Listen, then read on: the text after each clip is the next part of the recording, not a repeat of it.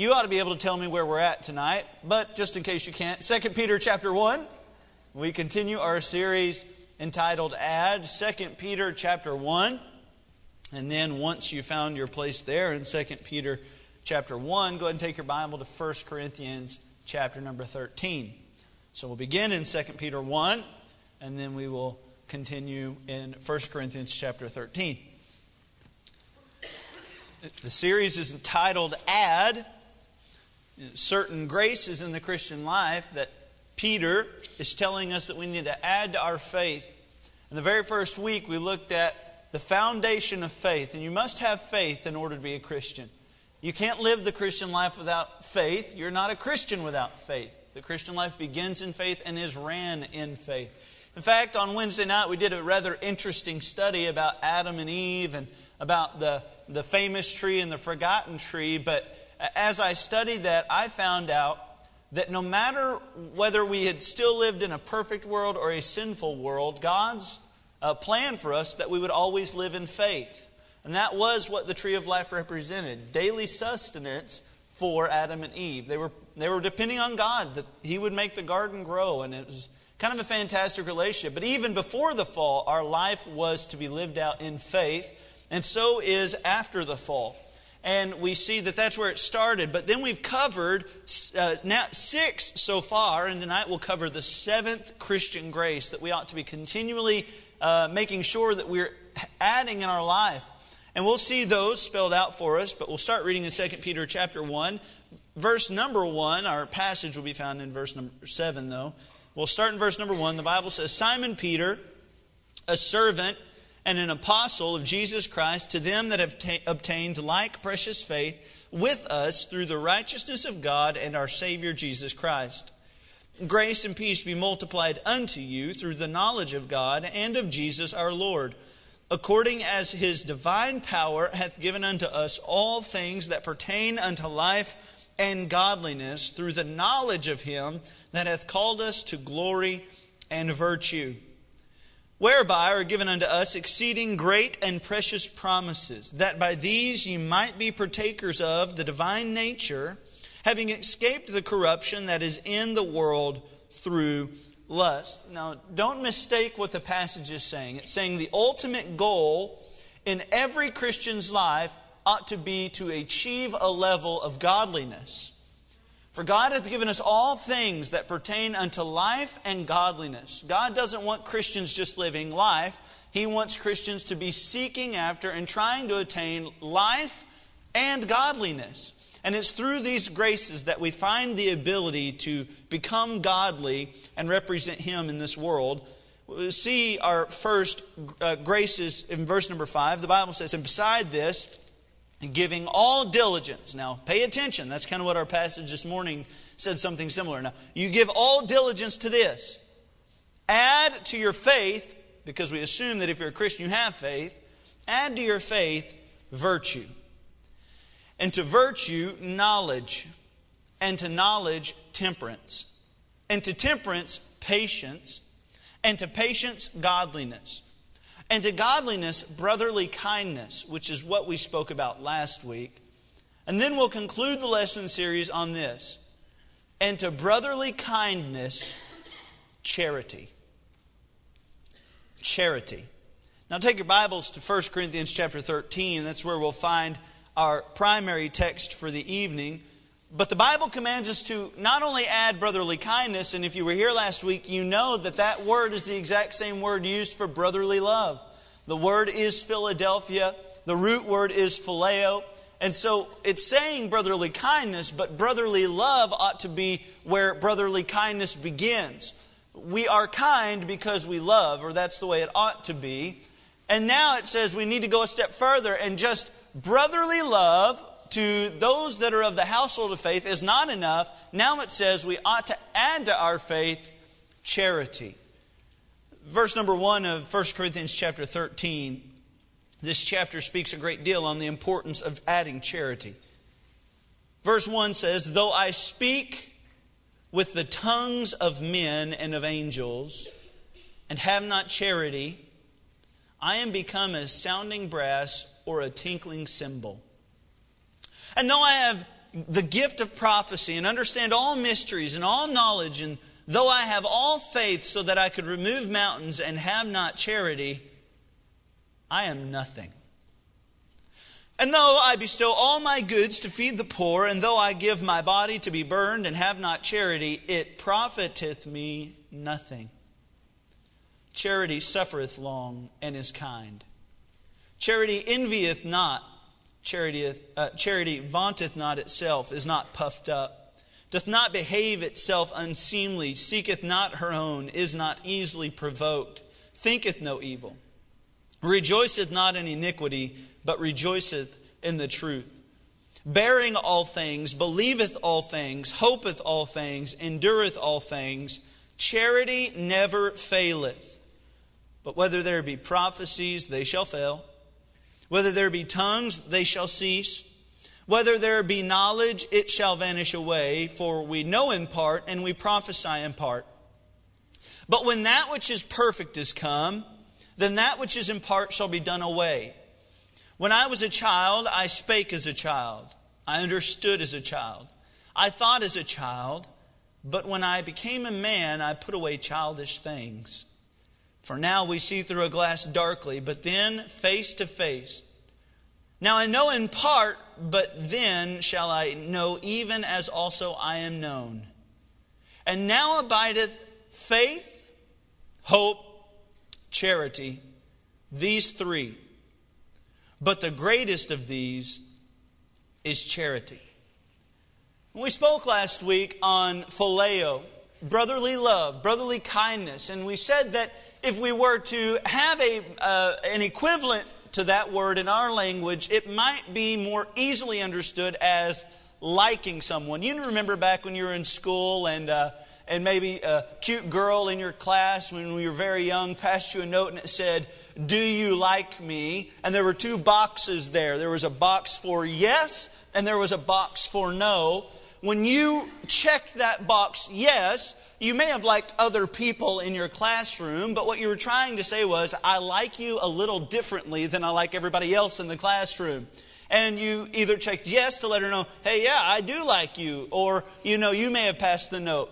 Or, or you may have said, no, I don't like you any differently. But but if we were to understand phileo, it is definitely love, and I'm not trying to degrade from the word, but in our language, phileo is a brotherly care and concern.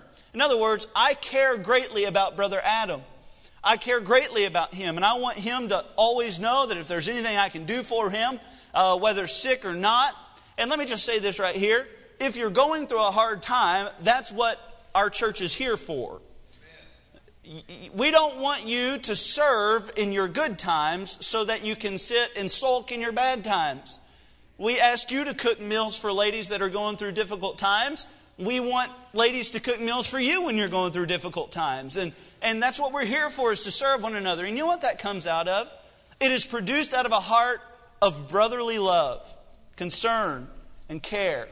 And that's liking someone I said it was not enough to just love someone. That's what we do. We say, I'll love them, but I'm not going to like them. Well, that's, that's not God. God did not encourage you to say that. Because God not only loves me, but He likes me too. And so we have brotherly love, and that's what we looked at last week. The other type of love used in the Bible is eros. You obviously know that. Most of you probably could teach this more effectively than me. But it speaks more of a physical attraction. Uh, most of the time it's used in context of sexual desires, an eros type of love.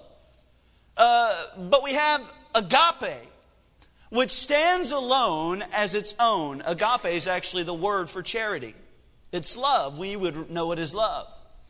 Agape stands alone in that it's, it's different from the other two. I'm going to read this man's quote because he said it a lot better than I can, but he said, in Philia, the partners seek mutual solace. In other words, you serve in bad times so that maybe one day somebody will serve in their bad times. It's a bit of a scratch my back, scratch your back relationship. I want Brother Adam to know I'm here, but I hope that Brother Adam's there for me too. And so there is a mutual advantage. In sexual love, or eros, there is a mutual satisfaction achieved. In both cases, these feelings are aroused because of what the loved one is. In other words, I like Brother Adam. He's a good guy, and so I like him. I love my wife in much more of an eros way than Brother Adam, amen? Because I think she's pretty, she's attractive.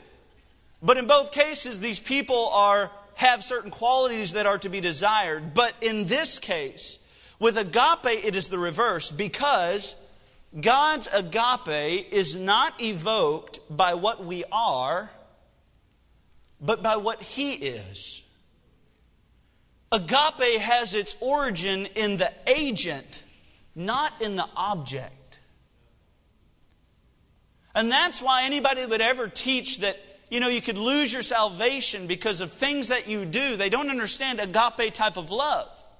Because agape love transcends performance. Agape love is not dependent upon if you are good, then I will love you. Agape love looks beyond whether or not you are worthy of the love and loves you in any ways. That's agape love.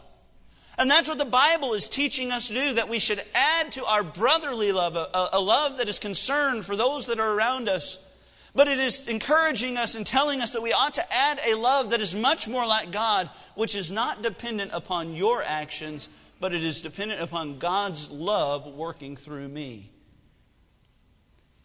I don't know how to illustrate this. I try to figure out the best ways to do it, the best ways to help us understand very deep and difficult subjects. But if I were to take you tonight, and I knew a place where maybe there was a group of folks on a street corner and they had picket signs, and these picket signs read something like this it's my body, it's my choice. Or maybe the sign read something like this Pro choice, it's the only thing that makes sense. Now, you would obviously be at a, a, a rally for abortion. And everybody in that rally would disagree with us fundamentally on a very important subject, and that is the sanctity of life. And they disagree with us on the origin of life. When does life begin? And I just believe it begins at conception. The Bible says that the Lord knew our parts even before they were formed in the womb. In other words, being imperfect, God knew us before we had hands and feet and legs. And, and we would disagree greatly with them. And maybe their rally gets quite toxic. Maybe they get angry at maybe some other folks that pass by and say things. What if I were to take you and make sure that you wore the clothes that you're wearing now, your church clothes, and you put under your arm a Bible, and I just placed you right in the middle of them. Do you think that the love that would, or, or the emotion that would produce in your spirit after hearing what they had to say and hearing them criticize you, do you think the emotion that would arise in your spirit would be love for them? What if I were to be able to take you and somehow transport you to, let's just say, a Muslim country? Where every once in a while they'll bow down and they'll face Mecca and they'll uh, pray to Allah there. And, and what if I were to put you in one of their rallies where they're, they're talking about praise Allah and talking about how death to everyone who does not believe in Allah? What if I were to take you in your church clothes tonight and place you right smack dab in the center of the room. And, and remember, uh, we're not doing like an iPad Bible. We're doing like a legit KJV 1611, although those are kind of hard to read, by the way. But if you were to put that under your arm, you know, the big family Bible right there under your arm, if I were to put you right smack dab in the room, do you think that their reaction to you being there would be one that would encourage in your spirit love? Brotherly love speaks of loving those that are around us, those that are of the household of faith. It, it really is encouraged to fellow believers, but agape love is universal. 1 Thessalonians chapter 3 says, And the Lord make you to increase and abound in love one toward another. Now notice this, and toward all men, even as we do toward you. God doesn't want you just to love the household of faith, but He wants you to love everyone, regardless of their political viewpoints, regardless of their background or heritage, regardless of where they came from or what they might think about you. God's hope for you and God's will for you is that you would love them regardless of what they do, what they say, or how they behave. Easy enough, right? Let's pray and go home. We've all got that figured out. Chances are we've been in situations where the last emotion that raises up in our spirit is love. I'll tell you when the lady at McDonald's can't get your order because, you know, the speaker is kind of hard to hear. That's the last situation where love incites in your spirit. Maybe they give you, maybe you're like me and you order a Dr. Pepper no ice, and as soon as they hand you the cup, it rattles. You know, those are very difficult situations in everyday life that probably don't incite love, but God wants us to have love for all men in all places in all situations. That is agape love. And it's important, and that's what God wants us to do. So let's study it tonight, and we'll see number one, the priority of charity. Verse number one in chapter 13, the Bible says, Though I speak with tongues of men and of angels and have not charity, I am become as sounding brass or a tinkling cymbal. Here's the real issue, and I think preachers have done this Preachers' goal is to uh, obviously see you mature and develop in the Christian faith. They want to see your relationship with Christ grow. But preachers have, throughout the course of time, believed that we ought to uh, win them, wet them, work them. And I think it's a good practice. I, have heard a long time ago that when you get plugged into a church, you got to grab onto something so it becomes yours. And now you're invested in that church. And now you want to serve in that church and work in that church. And it becomes your church and not just the church that you belong to. And I believe that. But in our efforts in doing that, where we just win people and we find a place to plug them in, here's what we've done we've created a type of Christian robot someone who's able to accomplish feats. They're able to perform in ministry, but they do it without the most important element charity. And so, what happens is when the Bible says you can have all the skill, all the abilities, all the things in the world, but if you have not charity, everything is useless. We ought to pay attention. And it doesn't matter if you've been at our church three months or it doesn't matter if you've been at our church for 30 years. You ought to evaluate your life and make sure that no matter where you're serving, you better be serving with charity because otherwise everything we do is useless. You'll notice that the Bible teaches that it is more important, charity is more important than impressive gibberish. That's what he says in verse number one. He says, Though I speak with tongues of men and of angels, though I can really preach a great sermon, though I can speak in a heavenly language, though I can uh, really impress people with the words that I say, if I have not charity, he says this I am become as sounding brass and a tinkling cymbal. Now, sounding brass, this is the letter written to the church at Corinth, and Paul uses uh, an example of something that they would have been very familiar with. Sounding brass would have spoken to them because every single day in Corinth there was paganistic worship that took place. It was a wicked place, probably the most wicked and most pagan in the ancient world. That's why Paul was so uh, burdened with reaching the city. And in these worship services for these false deities, they were very, very carnal and seductive. And oftentimes, what they would do is they would enter into these mosh pits of sorts and they would they would dance around very violently. In many cases they would introduce uh, drugs and alcohol to incite the worship. And what they had to encourage the practice you know every church has got to have music right? What they what they would do to encourage the worship is they had these big big metal drums copper actually and these drums were beaten in the worship services. So, dum, dum, dum, dum, dum, dum, dum, dum, dum, dum. And as they partied, I guess you could say, as they danced around, the drums would increase in speed. Dum, dum, dum, dum, dum, dum, dum, dum, dum, dum. You ever wonder why maybe we don't have drums on the platform? I don't want to go too far there, but, but it has been traditionally used with paganistic worship. And, and what happened was as they sped up the drums and the wine began to take effect in their lives, somebody that was not even at the worship service, somebody not even the same zip code, they could hear these drums echoing through the city. Dum, dum, dum, dum, dum, dum, dum, dum. You ever had somebody drive by your house listening to their music really loud? Like Brian Free and Assurance, especially when the bass is singing, you know, that, that's when they sing the low, so low. That's the only way their car rattles, you know. I'll never forget we were living on Irene Street, and every once in a while somebody would go park in the woods behind our house and just crank up their bass as loud as possible, and your house is shaking. The walls would literally shake. Well, we didn't want to be a part of their rap music, but somehow we got voluntold to be a part of their rap music. And that's what would happen. Somebody way off, just minding their own business in their household, just doing their daily deeds, and they would hear, was constant all the time.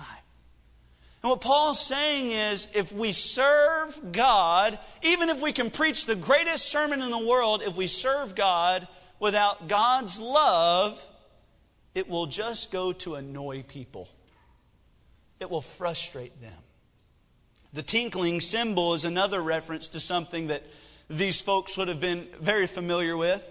It, this word tinkling means clank together. So it's not like a you know, not like a snare, you know, drum where it's, no, no, not like that. I mean, this would have been loud, but what this was, it was a call to war. So you've seen where people would like use trumpets to, to gather warriors or like, and they're, they're charging. You've seen that. Well, in this case, in Corinth, they would have used cymbals, and it was their way of alerting folks. And so it was a call to action. But do you know what happens in war when you do? Guess what? The enemy knows you're coming. Right? I mean, you can't blow a horn and only your folks hear. Maybe like if it's an A minus and all of them are tone deaf, or A, a, a flat. And they're, no, see, the moment you announce charge, everyone else knows, even the enemy. You know what I think this is saying? If we serve God without God's love, agape love, we will go to annoy the, call, annoy the world and frustrate the causes of God. And we will, be, we will let everyone know the insincerity of our service. Because they're going to know we're coming, but we're just going to annoy them with the message. We're going to show up on their doorstep. We're going to knock on their door, and they're going to know, see us from a mile away. They'll see that we don't have love emanating from our spirit. I had a conversation with my dad today about someone he knocked on their door the other day. And, and the first words out of her mouth, he said, Do you have a church you go to? And she says, I'm actually a minister's daughter, but I'm so frustrated with church members. So I have no problem with church, just church members. You know what people had done?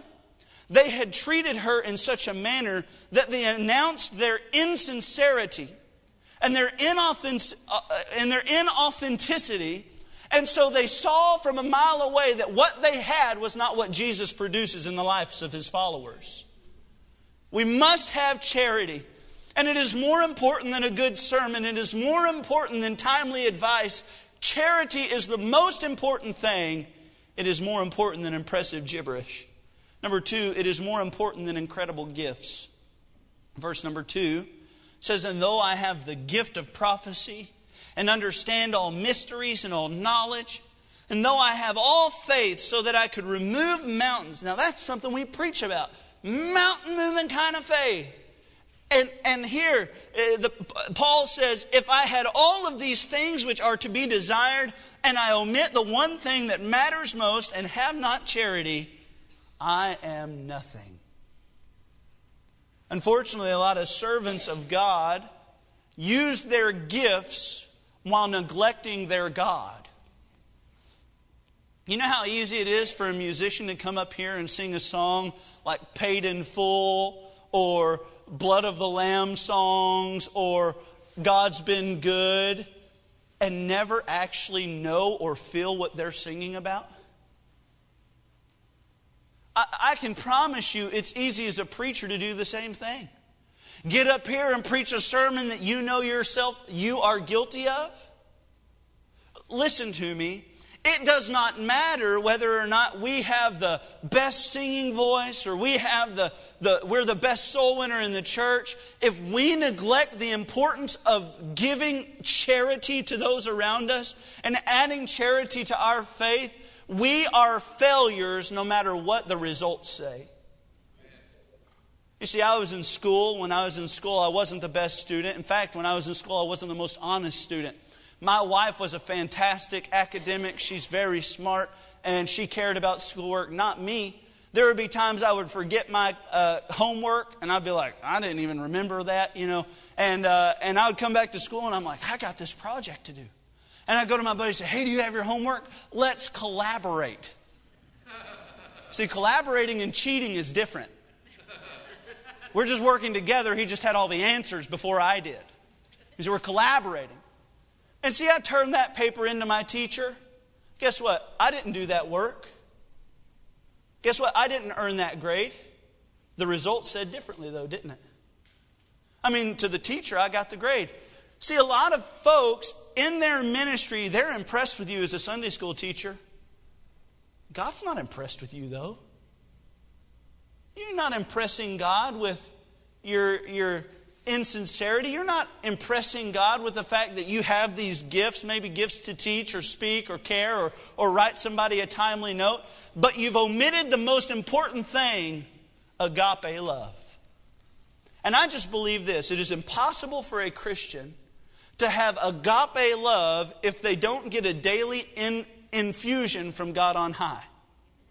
In other words, you're not going to exercise this naturally. It is so counter opposite of who we were before we met Christ. You need a daily influx coming from the throne on high and spread around those in your life. It is so much more important than impressive gibberish. It is more important than incredible gifts. It is more important than immeasurable generosity. Verse number three.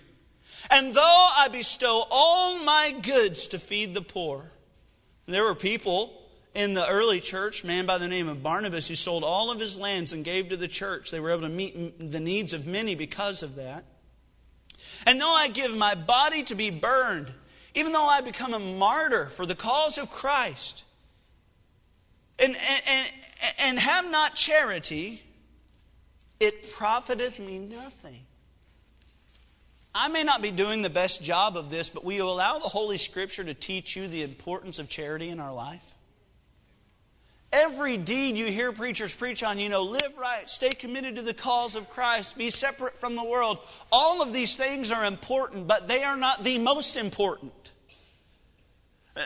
Paul says it like this You can have all of the stuff you hear in all those sermons if you'll work on charity, everything else will take care of itself. You have charity, love like God loves, love for who God loves. You say, How could I do these types of things? How could I have the faith to be burned at the stake? How could I have the faith to sell all my goods to help people and, and, and not have this type of love? Well, an act of benevolence is different than the affection of benevolence. The Pharisees were good Christians, quote unquote. I mean, they were the religious of the day, and yet Jesus said about them, but all their works they do for to be seen of men. They make broad their phylacteries, and then enlarge the borders of their garment, and love the uppermost rooms of feast, and the chief seats in the synagogues, and greetings in the markets, and to be called of men, Rabbi, Rabbi. In other words, they liked the popularity that came along with being the religious. They liked people looking at them, and when they would walk by, little kids would just say, One day I want to grow up to be just like him. It's easy for us to desire the position while neglecting the most important things of the Christian life. If you got, came to this church and you were plugged in early on into a ministry, I hope you love the people that are in that ministry. It is not just enough to serve God. In fact, Paul says quite the opposite. Yeah, we want you serving, but if you're not serving with the spirit of love, it's not going to do you any good. In the last three months, I believe, I've had two people come to me, and, uh, and they would have to say something like this Brother Andrew, I'm not able to, to, to work like I've worked in the past. I'm not able to serve like I've served. In one case, One of the folks said, Well, Brother Andrew, I've just i have got so many things going on at the church that I don't feel like I'm doing a good enough job in the areas that really matter. And with tears in their eyes, they hand over these ministries that they want to be in so bad. That's the type of love that it is. It's love that breaks you if you had to give it up. I heard this last week that Miss Jennings, Miss Lois Jennings, she's a wonderful young lady. She sits right there when she's able to come to work. Did you know she wakes up every Sunday morning and gets ready to, for church knowing that she's more than likely not coming to church? And we have people tonight probably stayed home to watch a stupid Cowboys game. I'm not trying to guilt you, but I'm saying, what? Why are you living the life that you're living? I hope this is more to you than just checking it off your calendar. I hope it's more to you than just making a social event so that you can say, Yeah, I'm a member down in Joshua Baptist. But, but Paul says, if you have not charity, everything you, else you do is useless. There, there's a priority of charity. We ought to love God, we ought to love the people of God, and we ought to love those that don't necessarily love God. It's charity. Number two, not only the priority of charity, but the product of charity. What happens when we begin to implement it into our life? Verse number four, the Bible says this Charity suffereth long and is kind. Charity envieth not. Charity vaunteth not itself, is not puffed up. Now, I tried to, to kind of summarize each of these following few verses, but if we were to summarize verse number four, I would say this about charity charity is selfless. Charity doesn't concern itself with what you get out of a situation. That's what it says charity suffereth long and is kind. Maybe somebody's mean to you. Maybe somebody's cruel to you. Maybe somebody speaks bad of you or, or just doesn't speak to you at all and that hurts your feelings. If we have the right kind of love, we would understand that we're not in the relationship, we're not in the situation for us, and our love would begin to be a little bit more patient, and we would not uh, uh, uh, we would not react and lash out in anger. In fact, that's what it says: "Charity suffereth long and is kind." When people say mean things or do mean things to you, are you able to be kind to them regardless of their actions? You see, that's what love is. That's what this love is. It's charity. It's acting a certain way and believing a certain way about a person, feeling a certain way about a person, regardless of their actions. Charity suffereth long and is kind. Sometimes it's not easy being kind. Been there. But it's Christ like to be kind. The Bible says, and be kind one to another, tenderhearted, forgiving one another, even as God, for Christ's sake, hath forgiven you. Charity suffereth long. Charity is selfless. Charity envieth not. You remember the story of Cain and Abel, where Cain brought to the Lord a, an offering of fruits and vegetables, and Abel brought to the Lord an offering of a lamb. And God accepted Abel's offering, but he rejected Cain's offering. The Bible says that Cain became very wroth and began to be angry that Abel's offering was accepted and his was rejected. You know what Cain was missing? This type of charity. I'm not necessarily sure. I would suppose that Cain had a phileo love, a brotherly kind of love. But this kind of love does not envy others when we see success come their way. This kind of love is totally selfless. It's something that only God can allow us to do. The Bible says also in verse number four, it vaunteth not itself. It boasteth not. It, it, it, there is no self display in this kind of love. So, number one, charity is selfless. We'll find in verse number five, charity is serene. Charity doth not behave itself unseemly, seeketh not her own, is not easily provoked, thinketh no evil. In the face of provocation, charity is able to behave itself in a manner that is pleasing to Christ. Did not Christ do this when he was placed on the cross? 1 Peter chapter number 2 says, Who, when he was reviled, reviled not again. When he suffered, he threatened not. It's a love that allows brethren to dwell together in peace. It's a love that allows us to get along with those that aren't easy to get along with. How many of y'all remember being taught when you're growing up, if you'll leave the bee alone, the bee will leave you alone? That's kind of the lesson for life. If you just leave the bee alone, the bee will leave you alone. And I'll never forget letting Caitlin just hang outside one day when she was very, very young. This was when she was our only child. And I let her be outside as a baby, and she enjoyed the sun, and it kind of calmed her down sometimes. So I was outside with her, and she was on the concrete there. And, and she was doing nothing. She was just sitting on her hiney looking at the world and enjoying the vitamin D. And out of nowhere, she starts screaming at the top of her lungs. And I rush over, and this is what I find a bee has buried himself into her arm. I felt betrayed. I mean, after all, my mother had taught me growing up if you do nothing to them, they will do nothing to you. It wasn't like Caitlin had a stick poking their hive. It wasn't like Caitlin was swatting at this bee. Caitlin was minding her own business, and without provocation, that bee attacked her. You know what that bee lacked? Agape love. We've got to understand sometimes if we're not careful, we can behave a little bit like that bee did. Without provocation, we fly off the handle. And, and agape love goes even a step farther than doing it without provocation. Agape love goes the step where it says, even after provocation. Even after somebody's really spoken bad about us, even after somebody's uh, ridiculed us, are we able to look at God and say, God, it is worth exemplifying you in this moment? And being like you in this time, Lord, allow me to exercise agape love or charity.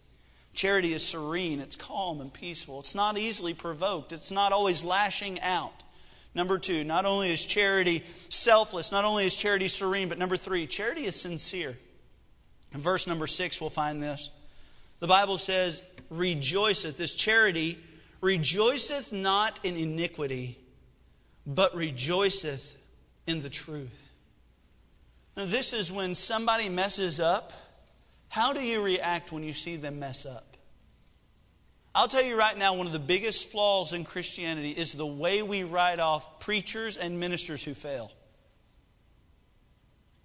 You know why we write them off? Because theirs a bit more public than everybody else's. We criticize them. Oh, I can't believe he would fall. Oh, you can't believe the guy that was a sinner just like you fell?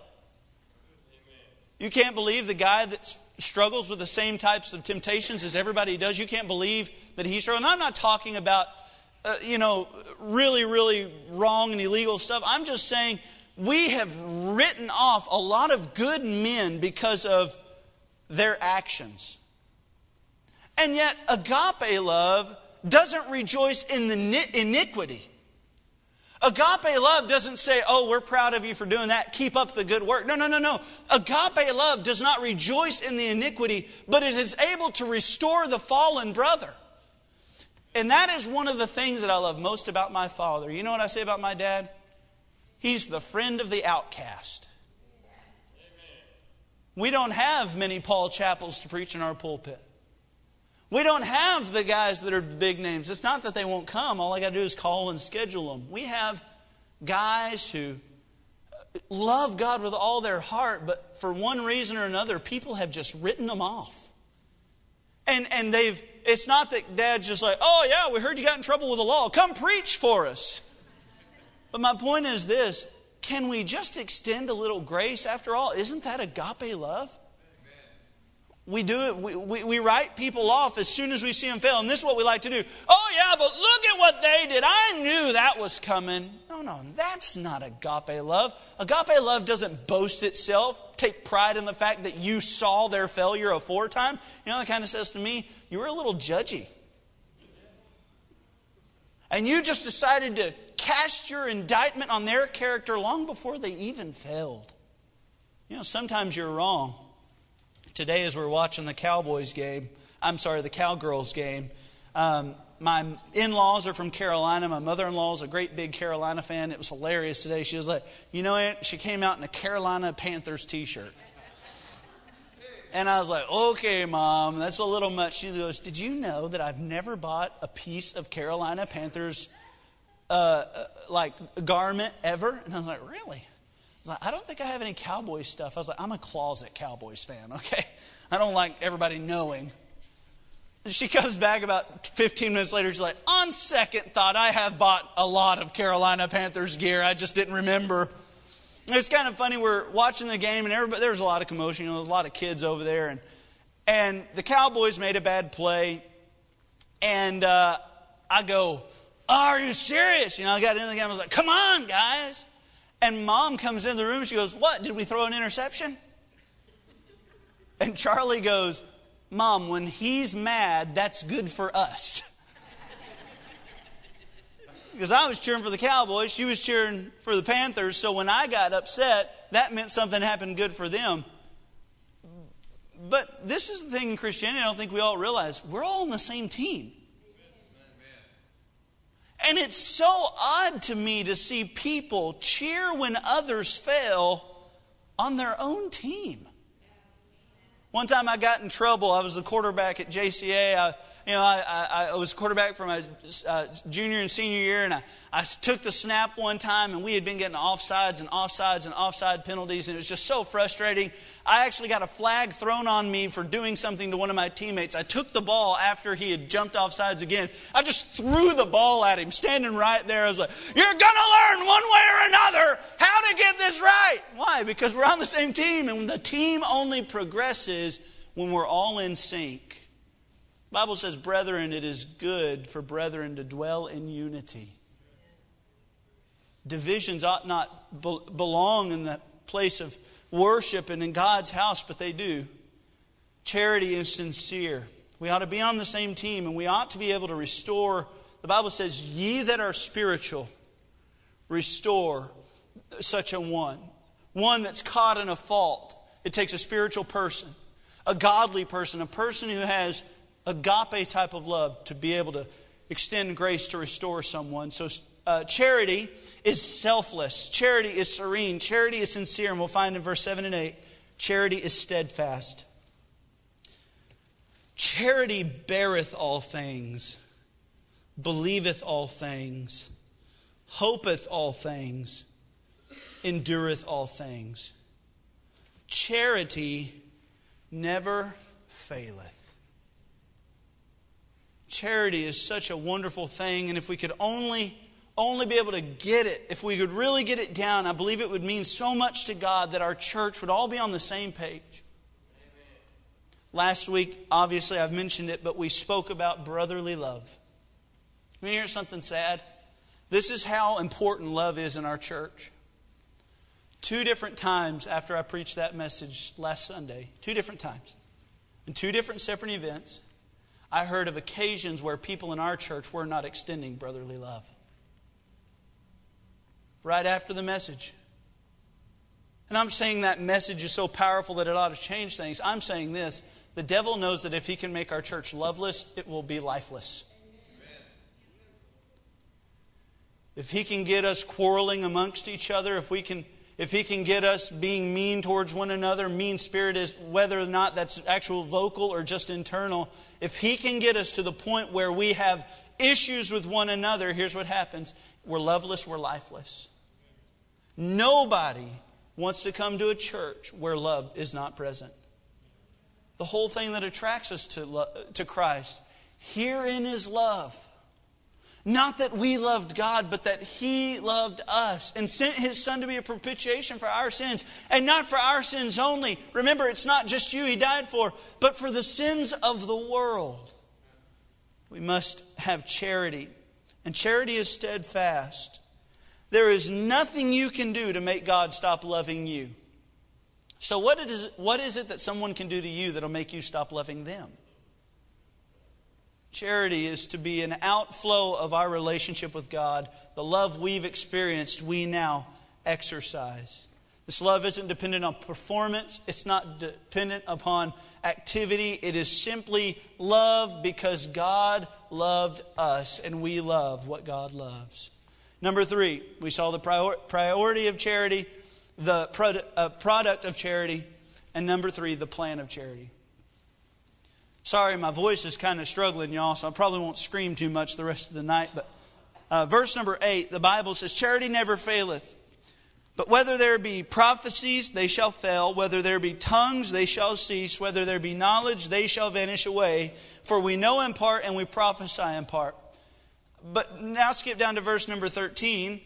And now abideth faith, hope, and charity, these three. But the greatest of these is charity. Here's the plan for the New Testament church. Corinthians is a book that deals with spiritual gifts. There's a lot of instruction and information in the book about spiritual gifts. Chapter 12, almost the entire chapter, deals with spiritual gifts in the church. What had happened was the church at Corinth had become increasingly prideful about the gifts that God had given them. You can see that in verse number 1 of chapter 12. Paul addresses it. He says, Now concerning spiritual gifts, brethren, I would not have you to be ignorant. Ye know that you were Gentiles. In other words, he says, You used to be nobody, and now you're somebody in Christ. You used to be Gentiles, carried away unto dumb idols, even as ye were led. Wherefore I give you to understand that no man speaking by the Spirit of God calleth Jesus accursed, and that uh, no, no man can say that Jesus is the Lord but by the Holy Ghost. Now, there are diversities of gifts, but the same Spirit. There are differences of administrations, but the same Lord. There are diversity of operations, but it is the same God which worketh all in all. You see, the entire chapter deals with spiritual gifts in the church. Have you noticed that we have not had anybody recently just bust out into tongues in our church service? It's good because that's what the security team's for, actually. Have you noticed nobody's just stood up in the middle of church and began to prophesy? Well, clearly, these types of things are biblical, but why are they not still practiced? We actually covered it in, in, chapter number 13. It says, When that which is perfect is come, that which is in part shall be done away with. And it actually says in verse number, let's see, verse number 8, charity never faileth, but whether there be prophecies, that was a spiritual gift in chapter 12, they shall fail. Whether there be tongues, that was a spiritual gift in chapter 12, they shall cease. Whether there be knowledge, it shall vanish away. Chapter 12 is referencing spiritual gifts. Now stay with me. Chapter 13 is referencing spiritual graces. Spiritual gifts in this context would pass away. Tongues would cease, prophecies would cease. At what point would they cease? You may be asking when that which is perfect is come. You know what the Bible says about itself? It says that it is the perfect Word of God. It is inerrant, infallible, it is eternal. There is nothing wrong with the Bible that we have. And once this canon was closed, once this book came, that which was in part would be done away with. Tongues, prophecies, extra wisdom given of God, extra knowledge given of God outside the realm of Scripture would be pointless because we have that which is perfect. Okay, so spiritual gifts would pass away. Spiritual graces, on the other hand, would not. Now, I want to share with you verse number 31 in chapter number 12 because this is important. But covet earnestly the best gifts, and yet show I unto you a more excellent way. So, if we were to imagine it like this, now this isn't maybe the best analogy.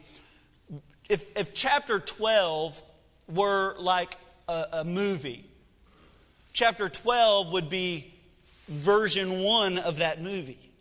And at the end of the movie, there would come up on a black screen in white letters these three words to be continued. He says, everything else in, in, in one, in movie one, is passing away to be continued. And he says, in the next movie, I'm going to show you something even better than what you have now. Oh, you have tongues now, you have prophecies now, you have uh, extra revelation now. All of this is movie one, and he says, to be continued. I'm going to show you something more important, more practical, more effective. And he says, But covet earnestly, he's saying, covet earnestly the best gifts. And yet I will show you a more excellent way. He's saying, Movie two is what you ought to be focusing on.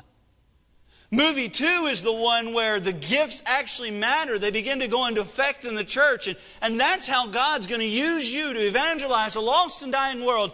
Not movie one. It doesn't matter if somebody stood up tonight and said, that was kind of like more Muslim than us. I don't know how to speak in tongues, though. I'm not sure.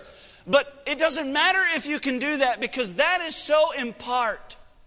That is just part of what God was wanting to do. And he says, But that which would last would be these three. Notice them. These three, verse number 13. At the conclusion of the movie, we find out the most important graces. Went from gifts in movie one to graces in movie two. And now abideth, now remaineth now stand strong. You spend your time investing in these. These don't go away. These don't pass away. This is God's plan and will for your life. And now abideth faith, the foundation of faith. Hope, a heavenly hope. Charity. These three, but the greatest of these is charity. Are you with me? You understand what he's saying? There's churches tonight, entire denominations built upon tongues and an excitable worship environment. That's, that's the first movie. We're over that. But I'm here to say just because we don't speak in tongues, I'm not sure we have the second movie down faith, hope, charity. It is so important. We cannot live the Christian life the way that God wants us to live it unless we have charity. I want you tonight think with me the favorite Christmas gift you've ever gotten. Your favorite Christmas gift. I'll tell you my two while you think about it. Uh, my first one was, I kind of mentioned it last Sunday. I don't know, I'm preaching so much now, I don't know what night it was, but I mentioned it a few uh, sermons ago about the Nintendo 64. Remember, I told you we got into the bags and we had to cover up our tracks. The Nintendo 64 was one of my favorite all time gifts. I think it's probably one of the best gaming systems of all time. My mom and dad were really apprehensive to get into the video game thing, but when they finally did, it was like, yeah! You know, all my buddies had it before me. I got it in two years later, but I was like, I can play it at my house. I don't have to go over to their house. I mean, it was just a great day for me. So, number one was my Nintendo 64.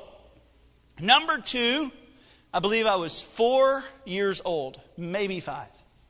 I woke up on Christmas morning. I come outside my room, go to the living room where all of our uh, uh, Santa had put all of our presents, and uh, uh there, leaning against the couch, was a Chipmunk 22. Now, this gun was very small, about this big, so it fit me perfectly. It was just a single shot, but it taught me how to aim. It taught me how to be safe with a rifle. You say, at four years old? Yes, and I've only shot one person. So if they had got me in later, who knows how many deaths there would have been. But see, I, that, those are my two favorite. Think with me, if you will. What's your favorite? Think. Get it in your mind. What's your favorite? Now, let me ask you do you still use it? I don't even know where my Nintendo 64 is. I wish I did. If you find it, let me know. I don't know where my Nintendo 64 is. I do know where my chipmunk is. It is the, th- the weapon of choice for my mother when she kills snakes in her chicken pen. I don't use it that often, though. Have you ever heard this phrase, this is the gift that keeps giving? I can honestly say I've never been a partaker of many of those. The day my wife learned how to make sweet tea, that was the gift that keeps giving, if you know what I mean. But I've never, think about it, how many Christmas gifts are the gift that keeps giving? What God is saying is if we will have charity, it is the gift that keeps giving. Not only in our spirit, but in the spirit of those who, who partake of it as we exercise it in our life. What we've done is we've put love in this very small box, and we say, you know what? I'll just love who I want to love, and I'll be annoyed with who I want to be in love. Uh, uh, uh be a, that was being annoyed by who I want to be in love with. That was strange, but but we we've put love in this very small box, and we say these are the parameters of that box, and anybody that can fit in that box, as long as they believe like me and look like me and live like me and are on the same uh, uh fiscal plane as me, as long as we can all get these things in order, then I'll just I'll be okay with these people. But love is so much more than that. Both brotherly love uh, just breaks down the barriers of those walls, and agape love goes even farther to not just loving your neighbor, but loving your enemies.